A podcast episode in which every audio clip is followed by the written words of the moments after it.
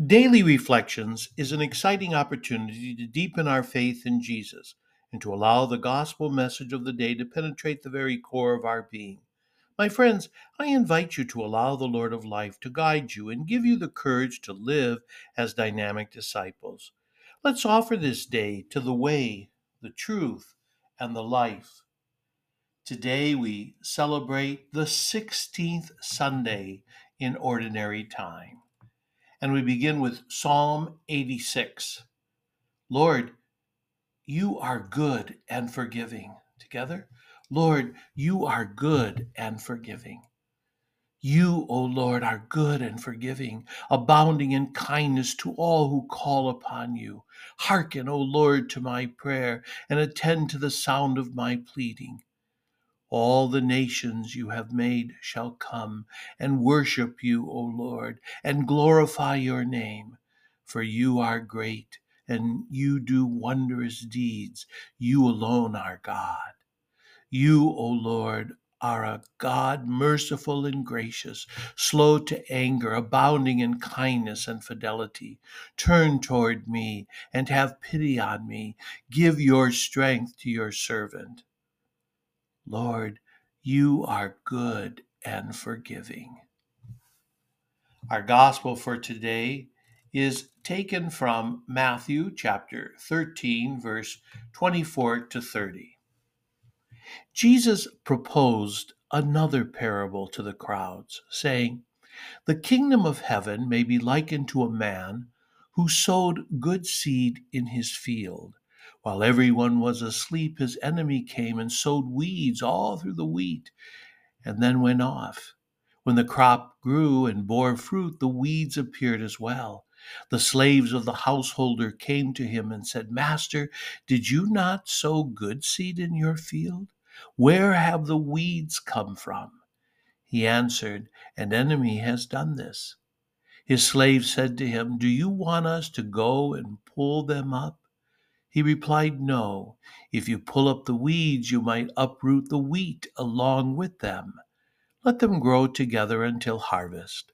Then at harvest time, I will say to the harvesters, First collect the weeds and tie them in bundles for burning, but gather the wheat into my barn. I like the way Jesus starts today. Jesus proposed a parable to the crowds. Proposed. In other words, here is something for all of you to reflect on.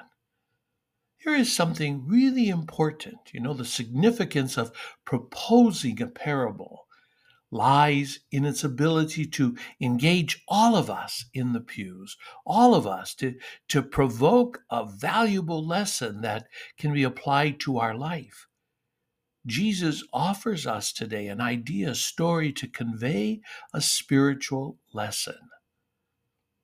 Weeds and wheat, good and bad, the virtuous and evil all growing together in the same field, in the same neighborhood, in the same community.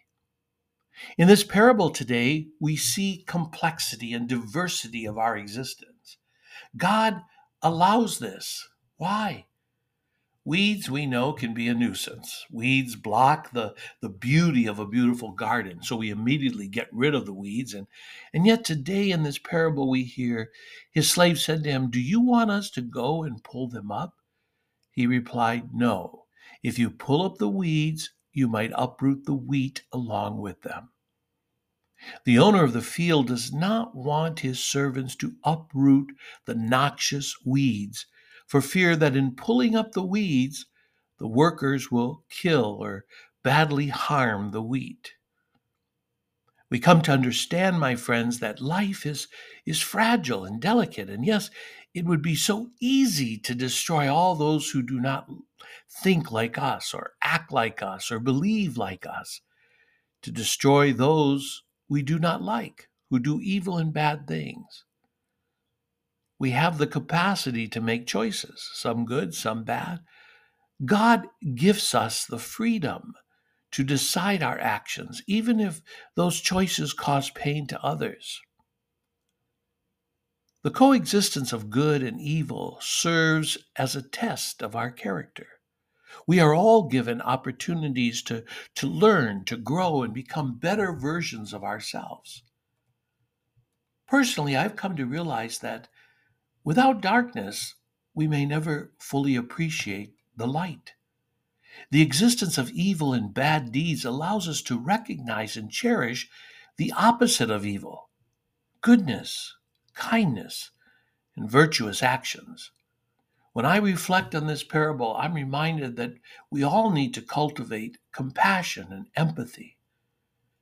This parable helps all of us, and hopefully, um, we take seriously, you know, to, to recognize that others may be struggling with their inner battles, allowing us to be more understanding, supportive, and united as a community.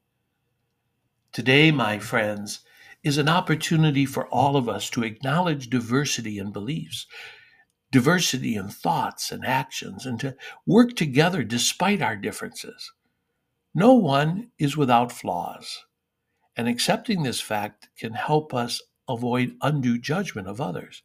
If we acknowledge our own imperfections, we can become more tolerant and understanding of the imperfections of those around us. This parable today teaches us about the power of forgiveness and the potential for redemption. Just as wheat can grow from weeds, you and I have the capacity to change, heal, and follow a new path with Christ. We all have the opportunity for conversion. Each of us is a work in progress. You know, I think of saints like, like Matthew, for example. He worked for the Roman government as a tax collector. And tax collectors would charge citizens much more than, than they owed so that the tax collector would be able to take a share for himself. Tax collectors were among the lowest, most despised individuals in society, viewed as traitors but Matthew met Jesus.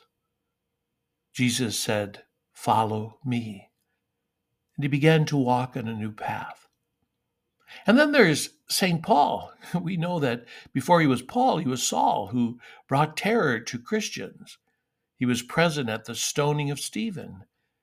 He would gather up Christians and throw them into prison, but we all know what happened on the road to Damascus he encountered Christ and heard Saul, Saul, why are you persecuting me? Saul had the opportunity and the choice to turn his life around and follow Jesus. He was a sinner turned saint. We sinners can change. My friends, it is never too late to make a change for God. God is love and gives us every opportunity for true repentance. You and I have choices and we are given every opportunity to turn away from sin and follow the gospel. We might lose hope on each other and we might never forgive and forget, but please know God's ways are not our ways. There are no three strikes, you're out with God. Besides, we all struggle with good and evil. Not one of us is perfect. It is no e- it is so easy to judge everyone else, but what about me? You know, in admitting the reality that I am a weed at times, I become less judgmental and more compassionate. It is God who ultimately knows the hearts of all people. We should reflect before we hastily condemn or uproot those we perceive as weeds, because they might be struggling souls in need of compassion and understanding. God's patience and love even for those who may be considered weeds or, or sinful, is truly a blessing for all of us. God's mercy is awesome, and God gives all of us a chance to turn to Him. Turn your hearts over to the Spirit. You know, I like what Paul says to the Romans Brothers and sisters, the Spirit comes to the aid of our weakness. For we do not know how to pray as we ought, but the Spirit Himself intercedes with inexpressible groanings. And the one who searches hearts knows what is the intention of the Spirit, because he intercedes for the holy ones according to God's will. And so, my friends, let's pray.